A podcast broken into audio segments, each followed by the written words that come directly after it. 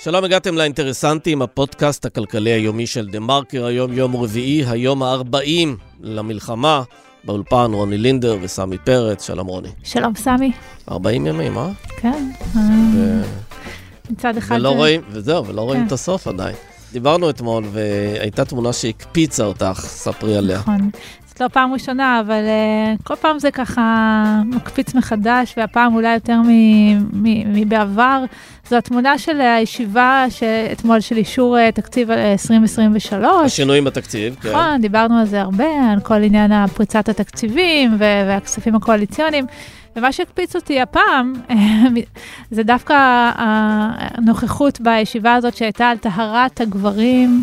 באמת לא ספרתי, אבל היו שם משהו כמו, לא יודעת, ארבעה עשר, שישה עשר גברים סביב השולחן. ראש הממשלה, שר האוצר, כל הפקידים הבכירים שלצידם. כל הפקידות. אף לא אישה אחת. אף לא אישה אחת. אגב, הרבה פקידים ראיתי עם חובשי כיפות. נכון.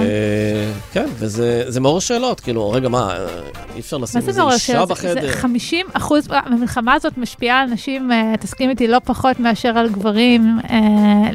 לקבל החלטות כל כך גורליות על העורף, על כולנו, בלי ייצוג של, של נשים בכלל, זה פשוט פשע בעיניי.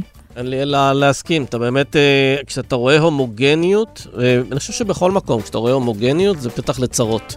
חד משמעית. ופה אנחנו רואים גם הומוגניות במשרד האוצר, בצלם סמוטריץ' גייס אנשים שהם רובם בדמותו ובצלמו, ואתה רואה גם שזה רק שם, כלומר, אתה יודע, הצבא כבר כולו מגוון, ובכל מקום במשק, אנחנו כבר, זה המלחמה שלה אתמול, ודווקא פה, בשולחן קבלת ההכרעות הכי הכי חשובות, אין שום ייצוג נשי, זה פשוט שערורייתי. כן, ואני רוצה להגיד משהו על הגיוון הזה, כי היום יצאה הודעה מכיוונו של סמוטריץ', שאני אקריא את ההודעה הזאת, כי היא קשורה בעצם לסיפור עצמו, לעניין הזה של ה... של ההומוגניות. אז מוציא סמוטריץ' את ההודעה הבאה. בהנחיית שר האוצר סמוטריץ', היישובים קסרה סמיה, ינוח ג'ת ובית ג'אן נוספו למתווה הפיצויים של מס רכוש. מדובר בשלושה יישובים דרוזים. היה צריך שיהרגו חיילים מהמקומות האלה כדי שהוא יבין את זה. כל הזמן מדברים על ברית דמים. עקבתי אחרי זה קצת בימים האחרונים, באמת מתחו עליו הרבה ביקורת, ההחלטה הזאת לצרף אותם זה אחרי שהוא חטף לא מעט ביקורת על העניין הזה שהם לא היו בפנים. לא, וגם למה זה קורה? זה קורה כי הוא שר אוצר מאוד מאוד מגזרי, נטוע במגזר שלו, מיום הקמתה של הממשלה הזו, דואג בעיקר למה שקורה במגזר שלו, השאר זה מה שנקרא nice to have, ואז מגיע אירוע מטלטל כזה, שבאמת מטלטל את כל מערכות חיינו, ולוקח לו לסמוטריץ' זמן להבין שהחברה הדרוזית היא נושאת פה בנטל יותר מרבים מחברי הממשלה הספציפית הזו. חד משמעית. ואיך בכלל עלה על דעתכם לא לתת שם את המתווה פיצויים כמו שהוא קיים במקומות אחרים. ממש. אז מתקנים ב... את זה, אבל שוב, רק אחרי ביקורת. אם היה שם דרוזי או דרוזית בחדר, זה כנראה לא היה קורה. זה כנראה לא היה קורה. אבל אני דווקא על הדרוזים רוצה, יש לי משהו חיובי להגיד, אני אופטימית, אני חושבת שהמלחמה הזאת היא הזדמנות אמיתית ליצור קונצנזוס סביבם, ולשנות את חוק הלאום, אפילו שזה יהיה מהלך, אני רואה בעיני רוחי שזה הולך להיות מהלך חוצה מפלגות, כלומר אולי בשוליים הקיצוניים לא יסכימו, אני כן חושבת שזה משהו ש... שהמתונים גם מימין יוכלו לאמץ אותו ולהוביל אותו, וזה יהיה מהלך מאוד uh, של ריפוי. זה יכול להיות מהלך של ריפוי אחרי ה- כל המלחמה הזאת והסבל.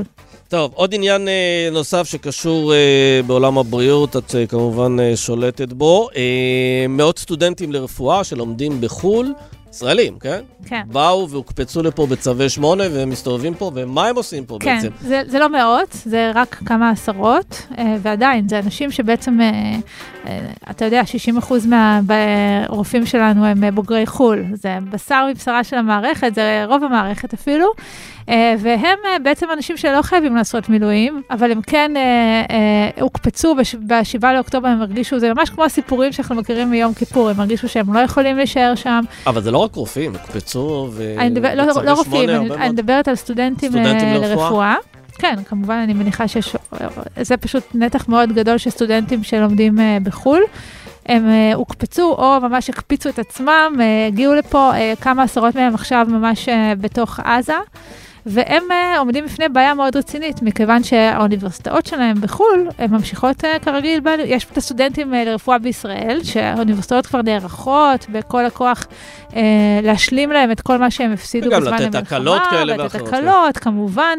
אבל הסטודנטים האלה שלומדים, הם לא לומדים גם באוניברסיטה אחת או שתיים או ארבע, הם לומדים בעשרות אוניברסיטאות שונות בחול, ושם ממשיכים, החיים ממשיכים, חיים כן, כתיקון. אז מה, אז הם יכולים להשתלב פה במערכת? אז עכשיו אותם? יש כל מיני יוזמות, יש לנו חוב מוסרי כלפי האנשים האלה, כי הם עלולים עכשיו להפסיד את כל השנה בגלל השירות מילואים, וזה גם הפסד כספי אדיר, כי העלות של השכר לימוד מאוד גבוהה, אבל זה גם הפסד של שנה מהחיים.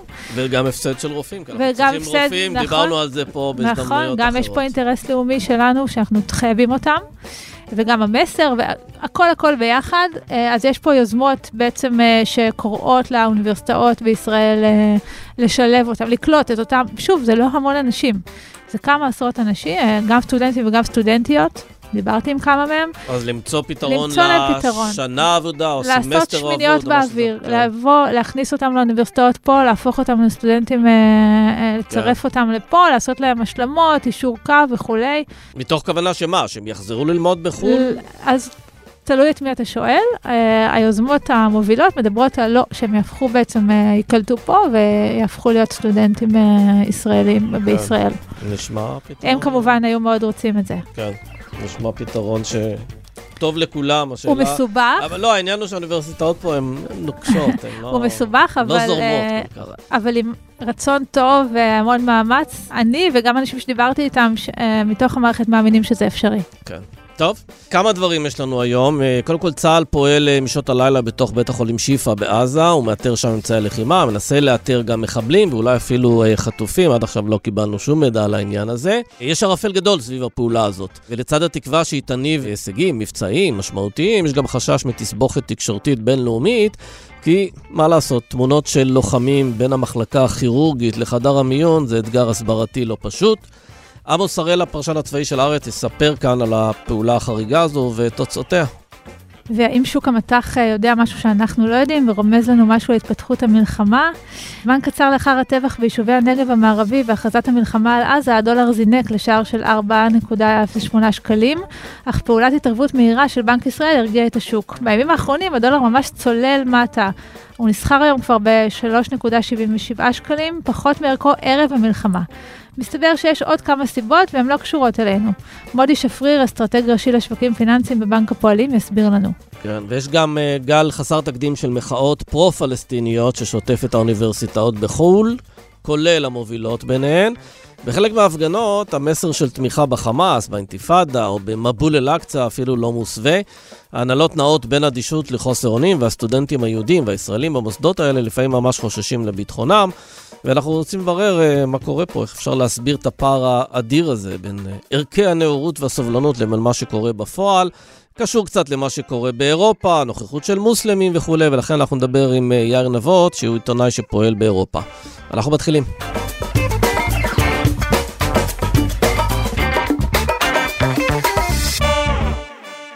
שלום לעמוס הראל. שלום סמי ורוני.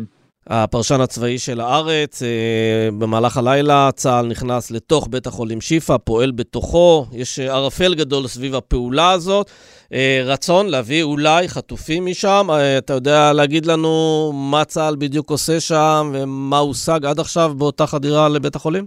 אני לא חושב שימצאו חטופים בשיפא, הרי צה"ל כבר הרבה זמן מפרסם שהוא מתכנן לפעול, הוא מכין את הרקע לזה, אני מניח שאם היו חטופים שהוחזקו במתחם הזה, חמאס יודע להתנהל ככה שהוא יוציא את האנשים החוצה, סביר להניח כבר תקופה שחמאס ישתדל ככל האפשר להחזיק חטופים בדרום הרצועה, שם צה"ל פחות פעיל.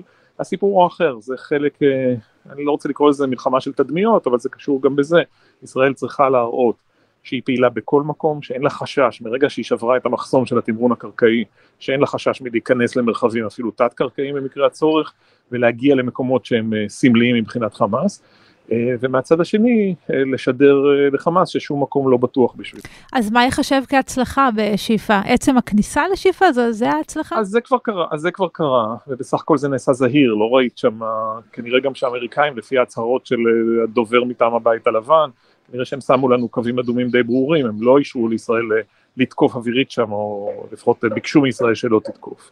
אז מה שקורה במקום זה, זה פעולה יחסית ממוקדת, הרגו חמישה מחבלים לא רחוק מהכניסה, וכשנכנסו פנימה סריקות, אבל לא באש ולא חילופי אש, יכול להיות שחמאס, כמו בהרבה מקומות אחרים ברצועה, גם בוחר שלא להגיע, מתרחק ומנתק מגע, ונמנע מעימות במקומות שבהם צה"ל חזק יותר. אז התוצר בעצם של החדירה הזאת, זה מן הסתם יהיה עוד סרטון של דובר צה"ל, שהוא מסתובב שם, מצביע על המלח, מצביע על ממצאים כאלה ואחרים, על העובדה ששיפא או שיפא תחתית לצורך העניין, שימש כמרכז לטרור של חמאס. שזה פשע מלחמה, כן.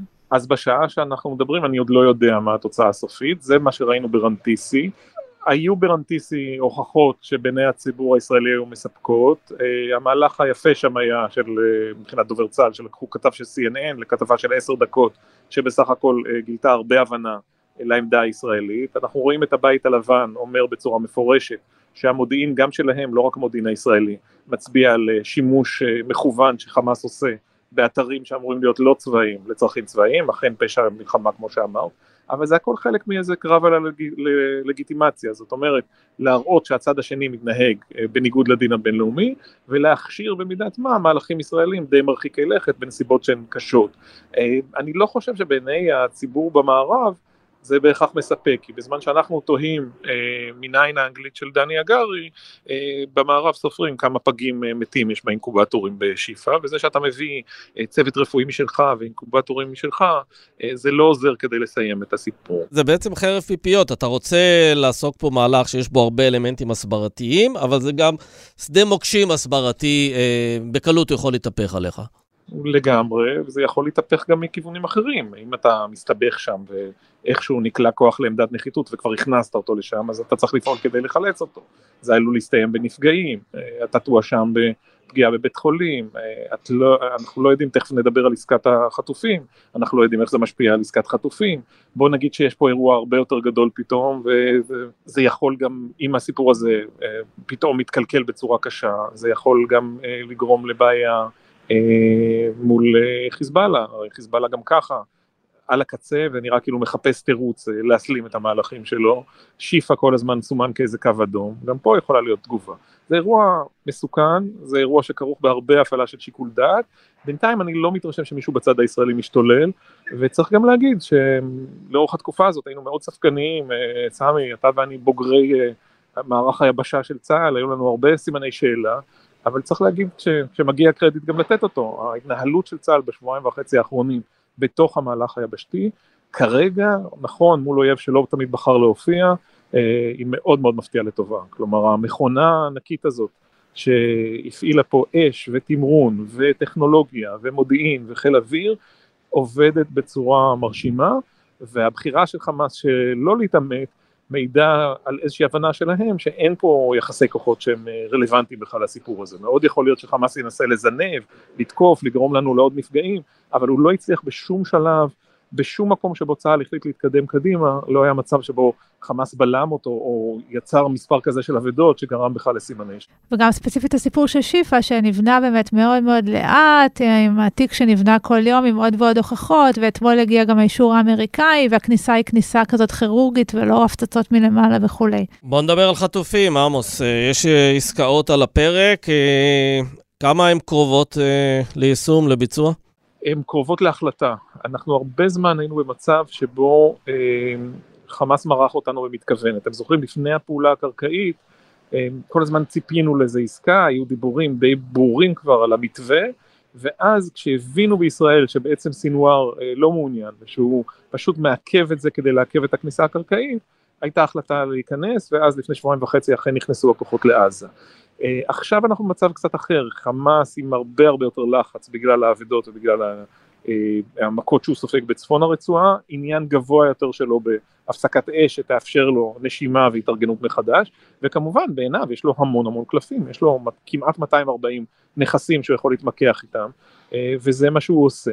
ההצעה האחרונה, לפי הדיווחים בתקשורת הזרה, מדברת על משהו כמו שבעים נשים וילדים, זה הרבה פחות ממה שקיווינו, אני לא בטוח אם בפעימה אחת או שתיים, ופה זה בעצם מונח לפתחה של ההנהגה הישראלית, זאת, בסוף זאת תהיה החלטה כמעט של אדם אחד. רגע, אבל אני רוצה, לא, לא, אני רוצה בעניין הזה, כי הדילמה פה היא, אם באמת הלחץ הצבאי אה, עושה את העבודה, והוא מרקח משהו בעמדה החמאסית, השאלה אם המנהיגות פה לא נמצאת תחת הפיתוי של בוא נלחץ עוד שבועיים, ואז המספר של ה-שבעים יעלה ל-מאה ועשרים.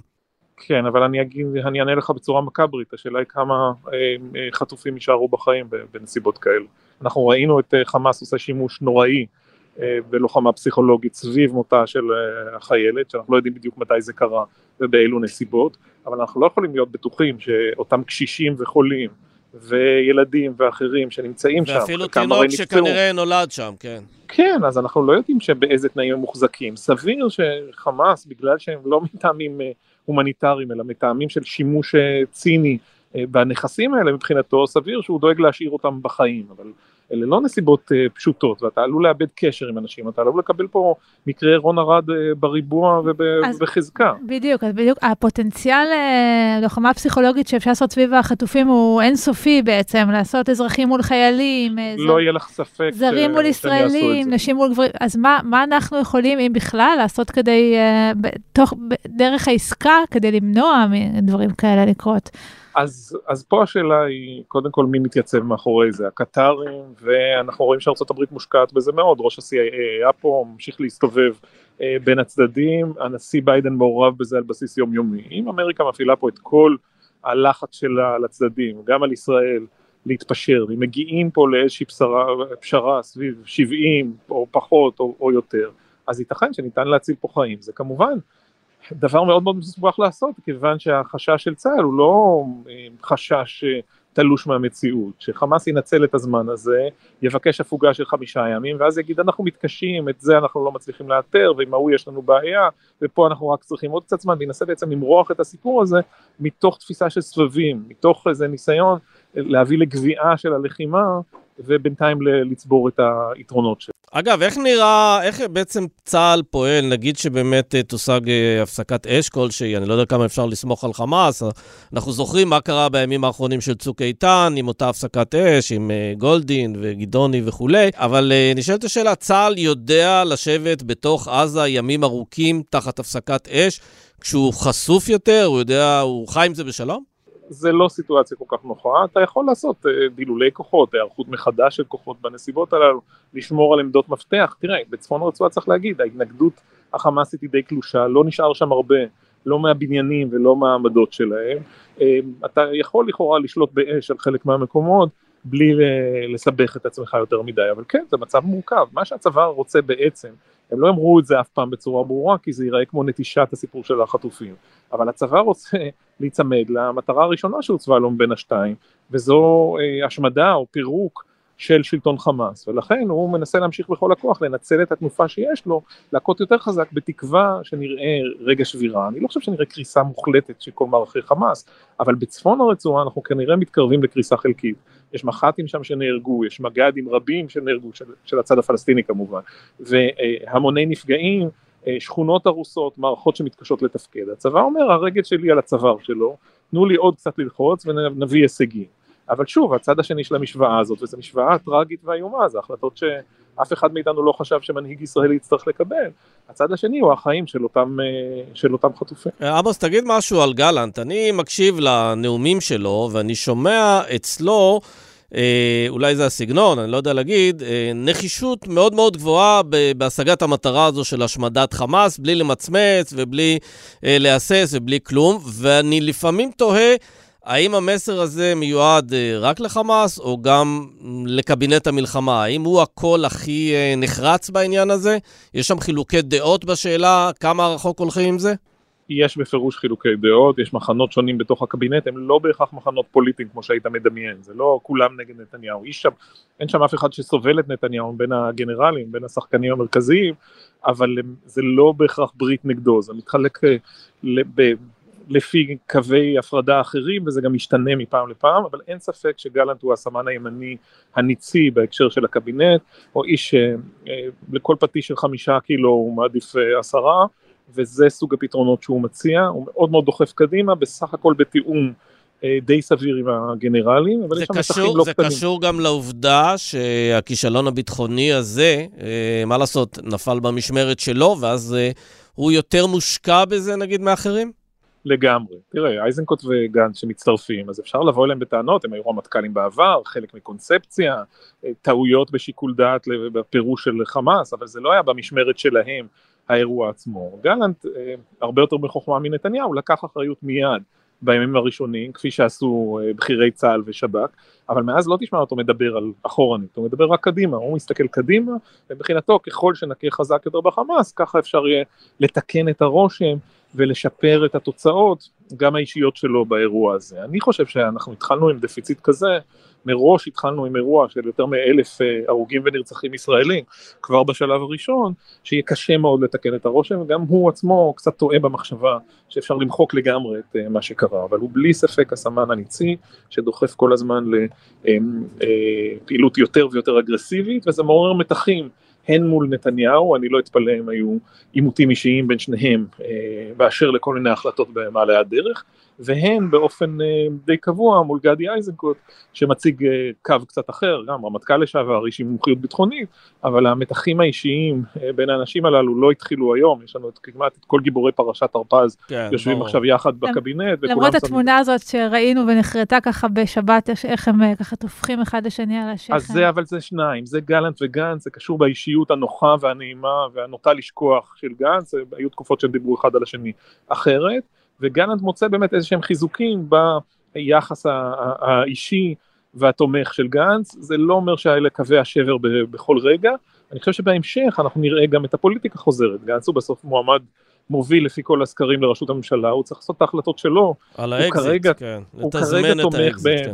הוא כרגע תומך במהלכי הממשלה, או בקבינט המלחמה, אני חושב שיש לזה ערך, כי הרבה פעמים זה עוד קול, גם שלו וגם של גדי אייזנקוט, של שיקול דעת ותבונה וניסיון, ליד שולחן קבלת ההחלטות, אבל בסוף גנץ הוא פוליטיקאי, הוא צריך לחשוב מתי הוא אה, בורח אה, החוצה, כן. כדי למוטט את הממשלה. ו- ודווקא לאור שיתוף הפעולה הזאת, כשהוא יח- יחליט לחתוך, זה יהיה מאוד דרמטי. זה יהיה אירוע.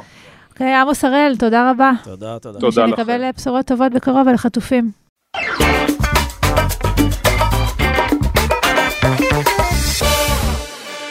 שלום למודי שפריר. שלום רב. אסטרטג ראשי, שווקים פיננסיים בבנק הפועלים, אנחנו רוצים ליישב איתך את תעלומת הדולר.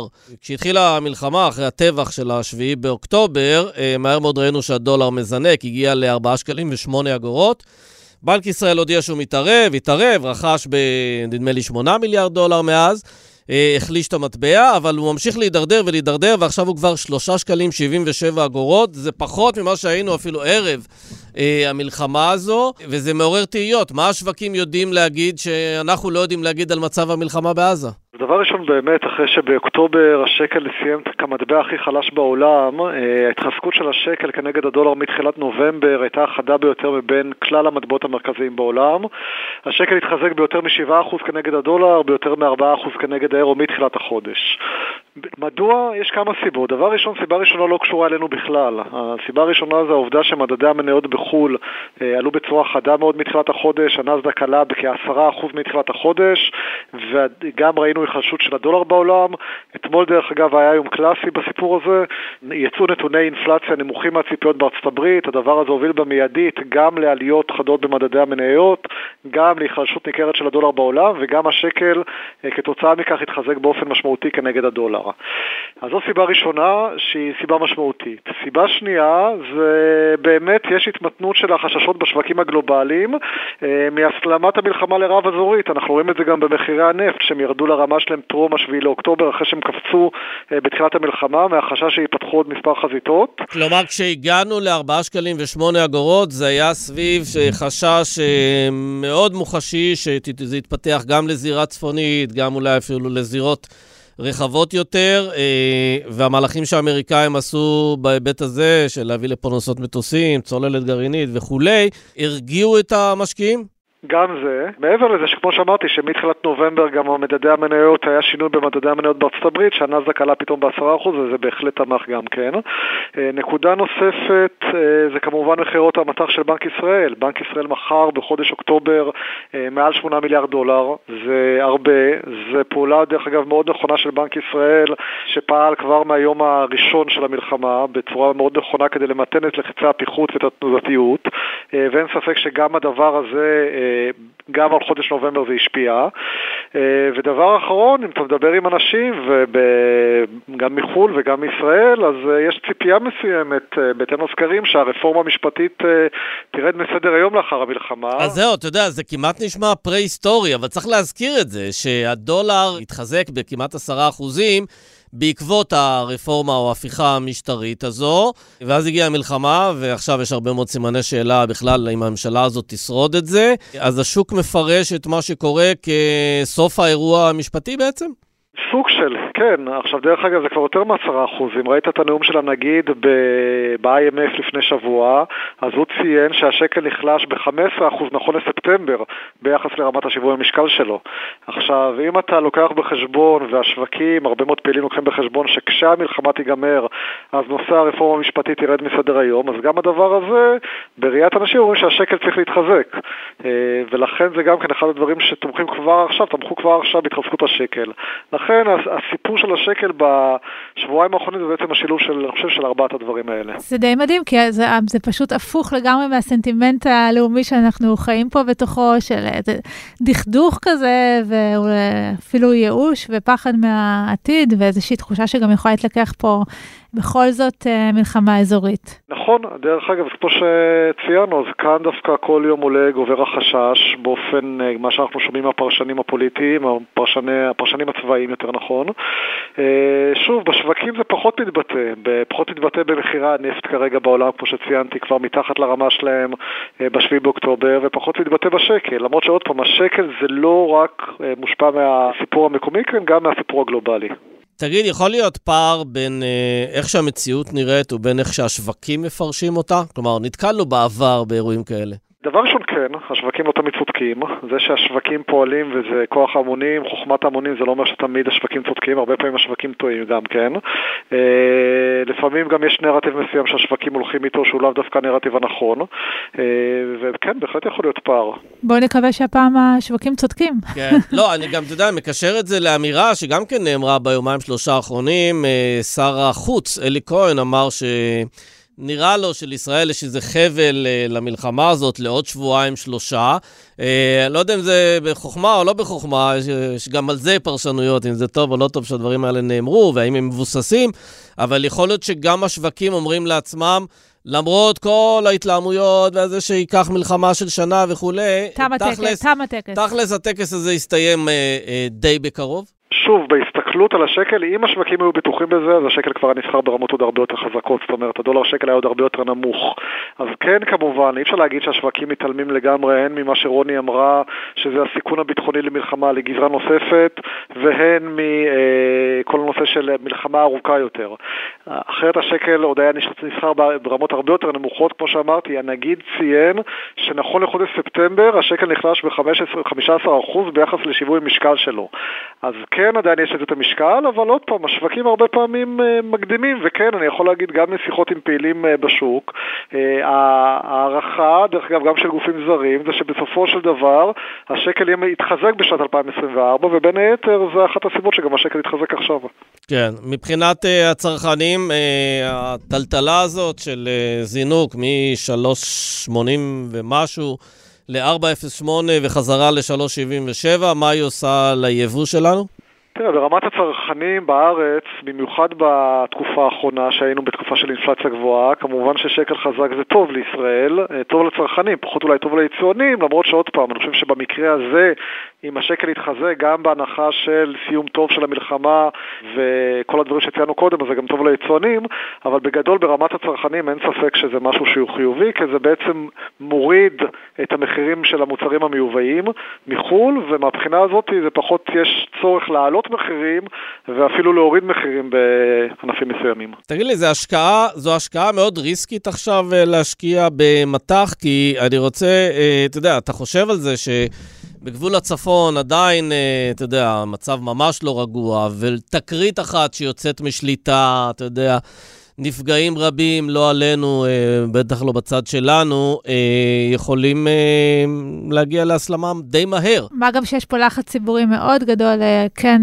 להכות בחיזבאללה, ודיבור מאוד רציני על זה שאנשים לא יחזרו לצפון, כלומר, יש, אני מרגישה שיש מין התנגשות כזאת בין הרצון של השוק, לאיזה הפסקת אש וסיום האירוע, לבין ה...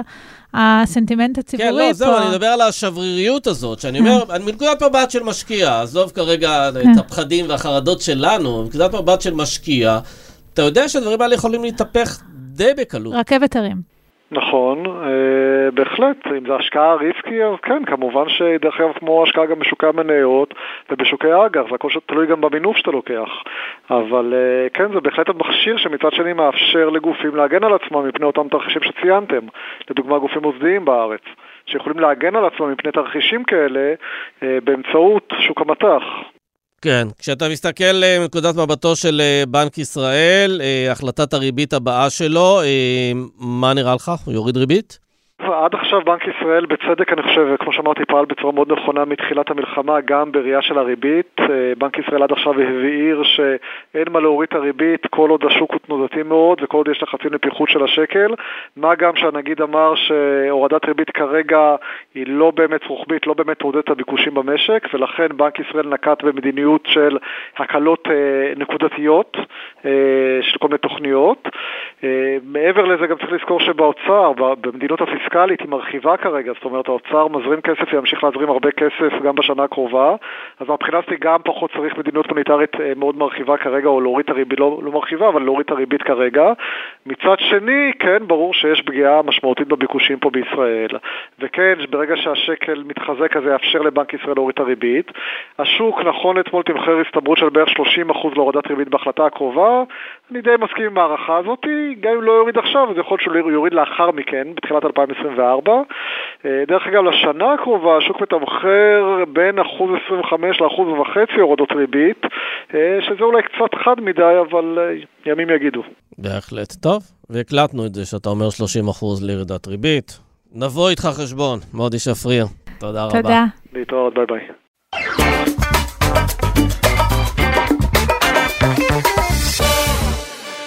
שלום ליאיר נבות. שלום רוני, שלום סמי. אהלן. עיתונאי ישראלי שגר בהולנד ופועל באירופה. אז יאיר, גל החור של מחאות פרו-פלסטיניות ופרו-חמאס באוניברסיטאות, וזה לא רק בארצות הברית או בריטניה שאנחנו שומעים עליהם רוב הזמן בחדשות. בהולנד למשל, שם אתה גר, פרסמת היום שבאוניברסיטת ליידן היוקרתית פרסמו מעין קרוזים של תמיכה וסולידריות עם חמאס, ולא פחות גרוע מזה, הנהלת האוניברסיטה מאשרת את הדבר הזה. אז ספר לנו קצת, מה הלך הרוח בהולנד היום? זאת מדינה שאנחנו קצת פחות שומעים עליה. כן, זה סיפור אה, מאוד מעניין. העלון הזה שעליו אה, דיווחתי, בעצם חולק באוניברסיטת ליידן פה אה, בהולנד, על ידי תא סטודנטים שנקרא סטודנטים למען פלסטין, והעלון הזה הוא אה, לא פחות ממזעזע, הוא לא רק מביע תמיכה בעצם אה, בפלסטינים, הוא בעצם מביע תמיכה במעשים שהתבצעו, במעשי הטבח האיומים שהתבצעו בשבעה אה, באוקטובר. הכותרת של העלון הזה היא עזה משתחררת, סולידריות עם מבצע שיטפון אל אקצה, כולל תמונות באותו עלון של כלים צהליים ועליהם המון פלסטיני, טנק פגוע, ובעלון עצמו נכתבים דברים מאוד מאוד קשים שבעצם מהללים ומשבחים את מבצע הטבח הזה, וה... ועוד יותר מדהים, כמו שציינת, זה שפנייה להנהלת האוניברסיטה הביאה לתשובה שהדבר הזה מותר, והוא בתוך גבולות חופש הביטוי, וזה כמובן פותח לנו פתח לסוגיה הרבה יותר רחבה. איפה עובר הקו בעצם? האם להעלב ולשבח מעשי טבח איומים כאלה שכוללים, כמו שאנחנו זוכרים, מעשים נוראים, של, של רצח ואונס ו... ו... ו... ודברים איומים אחרים? האם מותר להלל רוצחים כאלה? וזה מתרחש פה בהולנד, שבוע לפני בחירות פרלמנטריות שהתקיימו פה ביום, בדיוק בעוד שבוע, ביום רביעי הבא. אז זהו, אז זה העניין, כן, הבחירות, זה גם, זה מעורר את השאלה, הרי יש קהילה גדולה מאוד של מהגרים מוסלמים באמסטרדם, בהולנד בכלל, והשאלה כמה, אתה יודע, המועמדים כל הזמן מתכתבים עם הקהילות האלה, ולא רוצים להרגיז יותר מדי, והם מנסים לשדר גם שהם נגד טבח וגם אה, נגד אה, הפצצות בעזה. איך הם עושים, איך הם מתמרנים בעצם בין שני הדברים? כן, זו סוגיה מאוד מעניינת. למשל, אנחנו כולנו זוכרים שראש הממשלת הולנד, מרק רוטה, ראש הממשלה היוצא צריך לומר, ולכן אולי היה לו קל יותר לעשות את זה, היה מאוד ברור וחד משמעי בתמיכה שלו בישראל, הוא פרסם מיד לאחר שבעה באוקטובר הודעת תמיכה בישראל שמגנה את החמאס וקוראת לסולידריות עם ישראל ומכיר בזכותה להגן על עצמה, הוא גם הגיע לישראל, ביקר את משפחות החטופים שאחד מהם הוא אזרח הולנדי צריך לומר, ומהבחינה הזאת הוא כן עשה מאמץ מאוד גדול להראות תמיכה בישראל, אבל ככל שעברו הימים אנחנו רואים פה בהולנד עצמה עוד ועוד גילויים של מפגני תמיכה פרו-פלסטינים, רק אתמול בערב הפגנה ספונטנית של מאות אנשים באולם הנכנסים בנמל התעופה סחיפול, שכללו כמובן דגלי פלסטין, עזרים אחרים וקריאות מהים עד הנהר, פלסטין תהיה חופשית, המשטרה לא פיזרה את העניין הזה שנמשך דקות ארוכות, זה הפגנות של, של פרו-פלסטינים, של אנשים במוצא מוסלמי, של מאגרים, או שזה משהו שסוחף גם את ההולנדים המקומיים? צריך לומר, לפי מה שאני הבנתי, אני לא הייתי שם, אבל לפי מה שהבנתי, היו שם באמת אנשים רבים, כמובן ממוצא מוסלמי, אבל זה לא בהכרח אומר, יש פה בהולנד גם ציבורים אחרים שתומכים בפלסטינים, זה לא בהכרח, זה לא בהכרח העניין היחיד, היו פה גם הפגנות. כל הזמן אומרים, תומכים בעניין הפלסטיני, ויש לי איזו תחושה שיש פה איזה כישלון מאוד מאוד גדול שלנו, כי האירוע של השביעי באוקטובר הוא לא קשור לעניין הפלסטיני של כן מדינה, לא מדינה. נעשה פה טבח באזרחים, אונס ו... והתעללות ומה לא. זה אפילו לא נעשה בשם שחרור של חבל ארץ כלשהו וכולי. זה טבח לשם טבח, לשם זריעת פחד ו... ו... ו... וחרדות. והשאלה אם, אם גם המבקרים הגדולים של ישראל לא עושים את ההבחנה בין מאבק לאומי, בסדר, נגד כיבוש, ובין האירוע הספציפי הזה שמי שעומד מאחוריו זה חמאס, אחים מוסלמים, הגופים הכי קיצוניים של האסלאם, שכל מה שהם רוצים זה טרור, הם לא רוצים מעבר לזה הרבה. נכון, וזו בדיוק השאלה, משום שכמו שאמרת, הרי לא מדובר פה באיזשהו, באיזשהו דיון פילוסופי על הסכסוך, אלא בכוחות שבעצם מצדיקים את המעשים האיומים האלה, וזה בכלל לא קשור לכיבוש, כמו שאתה אומר, ולכן צריך להבין שבהולנד, כמו בשאר אירופה, יש גם גופים או כוחות, שהם משלבים גם אנטי-ישראליות מאוד מאוד חזקה, וגם צריך לומר, סוג של הצטרפות של כוחות שמבטאים אפילו אנטישמיות, שמרשה לעצמה כרגע ממש להתפרץ החוצה, אני יכול לומר שבסקרים האחרונים פה בהולנד, בימים האחרונים, מי שמתחזק, בין השאר בעקבות המלחמה בעזה וכל מה שאנחנו רואים, הוא חירט וילדרס ממפלגת הימין הקיצוני פה, והסקרים צופים לו התחזקות משמעותית לעומת כוחו הנוכחי, צריך לומר גם שהוא הביע לא פעם תמיכה מאוד מאוד ברורה וחד משמעית בישראל,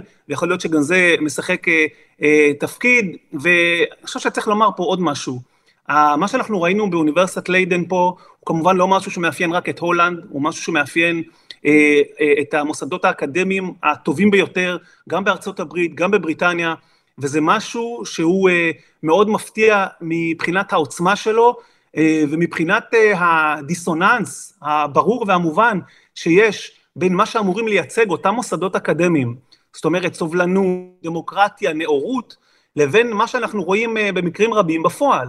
אותם אוניברסיטאות, בחלקים מהמקרים, גם ההנהלות של האוניברסיטאות האלה, בעצם מזיזים את מבטם ומתעלמים ממה שהתרחש בשבעה באוקטובר, בחלק מהמקרים אפילו אנשים באוניברסיטאות הללו מסרבים לגנות ומעללים את המקרים האלה, ואני חושב שיש פה שבר מאוד מאוד גדול מהבחינה הזאת, בין מה שאנו מצפים מהמוסדות הללו, לבין מה שאנחנו רואים בפועל, וזה כמובן דבר שהוא הוא, הוא קשה והוא מעציב, והוא כמובן מאוד מאוד מקומם. התחושה שלי, אני גם דיברתי עם לא מעט סטודנטים שלומדים בכל מיני אוניברסיטאות בחול, וכולם חזרו על בערך אותו סיפור, שבאמת האוניברסיטה שעד עד עכשיו התנהגה להם מאוד יפה בהתחשבות, באמת תגובה מאוד מאוד רפה ולא משכנעת ולא תקיפה, בעוד שדווקא המקומיים יחסית מתייחסים אליהם באהדה, ואני שואלת עצמי, יכול להיות שהאוניברסיטאות עצמן עדיין בסוג של הלם, כלומר, הן עדיין שבויות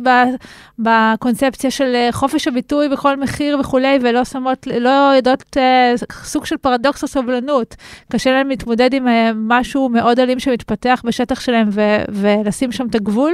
תראי, זו שאלה טובה, מכיוון שאנחנו כולנו, אה, במקרה של הטבח אה, הנורא של השבעה באוקטובר, אה, ראינו אה, כל כך הרבה עדויות אה, זוועתיות ו- וסרטונים ודברים שיצאו אה, אה, ממצלמות של מחבלי החמאס אה, אה, עצמם. הדברים האלה תועדו אה, כמעט, אה, כמעט במקביל אה, ל- ל- ל- להתרחשותם. אה, ולכן אני מתקשה להאמין שמדובר פה באיזושהי, אה, באיזשהו אה, מצב של... אה, התעקעות בנרטיב מיושן ושגוי. אני חושב שיש פה שילוב של סיבות וגורמים שצף כרגע על פני השטח. אין ספק. גם לא דיברנו על הכסף, כמובן. בדיוק, בדיוק. וזה מה שבאתי לומר, בין השאר יש פה שיקולים כלכליים, אנחנו כמובן יודעים שמדינה כמו קטר תורמת סכומי עתק למוסדות אקדמיים מובחרים רבים בעולם. יש פה גם עניין של כסף, יש פה גם עניין של נרטיב, ויש פה גם עניין של גורמים אנטי-ישראלים, ובחלקם צריך להודות בכאב אנטישמים, שמגיעים למקומות האלה, ומכתיבים את הנרטיב הזה, כן. ובמקרה, כמו שאנחנו רואים, הדבר הזה בא לידי ביטוי באופן הנורא ביותר. כן, יאיר, לסיום, מאחר והמומחיות שלך היא רוסיה, אי אפשר שלא להשתמש בידע שלך. תגיד, מה יהיה עם פוטין? חשבנו שהוא ידיד. למה אנחנו רואים אותו ממש ממש בצד של חמאס ולא שלנו? כן, אני חוזר על זה הרבה בשנים האחרונות. אנשים חייבים להבין, גם בתקופת היחסים בין ישראל לרוסיה, היו יחסים בסך הכל קורקטים, טובים ועם דיאלוג פתוח. רוסיה לנצח דואגת לרוסיה, ופוטין לנצח דואג לפוטין ולרוסיה ולאינטרס הרוסי, ואת זה אנחנו תמיד צריכים לזכור. במקרה הספציפי הזה של המלחמה בעזה, האינטרס הרוסי המובהק הוא לתמוך באותו ציר שעוין את ישראל, אם זה החמאס ואם זו איראן, ויש לזה סיבות רבות, אני אמנה רק שתיים מהן.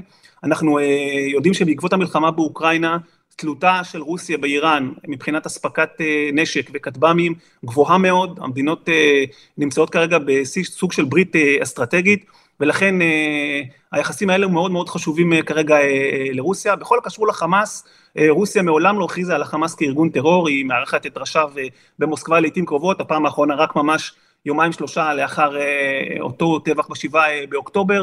הרוסים מעוניינים בעצם להשתמש בכל מה שקורה בעזה ובמלחמה, כדי למנף את האינטרסים שלהם, דהיינו להתנגח בארצות הברית ובמדינות המערב, ומהבחינה הזאת ישראל, כיוון שהיא כל כך תלויה בארצות הברית, גם כעת, אפילו יותר, היא בעצם הופכת להיות, אם תרצו, חלק מאותו ציר מערבי שרוסיה בעצם נמצאת בסוג של עימות איתו, ולכן המציאות היא כזאת שהיחסים היום עם, עם רוסיה נמצאים ככל הנראה בנקודת השפל העמוקה ביותר שלהן מאז שכוננו היחסים ב-אלף תשע מאות תשעים ואחת, ואני לא רואה איך הדבר הזה משתנה בקרוב, בהתחשב בתלות הגוברת של הרוסים באיראן וב, ובסיבות נוספות שאנחנו רואים. אם כבר דיברנו על רוסיה ועל אנטישמיות, ומה מצב היהודים שנותרו ברוסיה בכל הסיפור הזה? תראו, ברוסיה יש כמובן לא מעט יהודים, אנחנו כולנו אה, יודעים, אבל צריך גם אה, אה, להבין שליהודים האלה יש אפשרות אה, אה, לצאת, הם לא אה, כלואים אה, בתוך אה, רוסיה, והם אה, יכולים אה, בכל שלב נתון אה, לעלות על מטוס אה, ולעזוב. אבל יש שם עלייה באנטישמיות בעקבות המלחמה והחרפת הטון של פוטין? יש עלייה באנטישמיות ברוסיה, אנחנו גם רואים זינוק, זינוק נסיקה, אם תרצו, באופן שבו גם הממסד וכלי התקשורת שבשירות הממסד משתמשים באלמנטים אנטי-ישראלים ואנטישמיים באופן גבוה הרבה יותר מבעבר. שוב, שכל זה מתרחש אולי לא בהוראה ישירה מלמעלה, אבל תוך הבנת רוח המפקד. אתם מבינים למה אני מתכוון, כשהיחסים בין ישראל לרוסיה מסלימים, וכשרוסיה בעצם מיישרת קו עם אותו ציר שעוין את ישראל, אנחנו רואים במקביל עלייה באופן שבו משתמש הממסד במוטיבים אנטישמיים נגד ישראל, וזה לא דבר חדש אגב, זה דבר שקורה מדי פעם, אבל הפעם בגלל העוצמות של האירועים הוא כמובן חזק באופן משמעותי. אוקיי, יאיר נבות, תודה רבה לך. תודה, תודה. תודה לכם.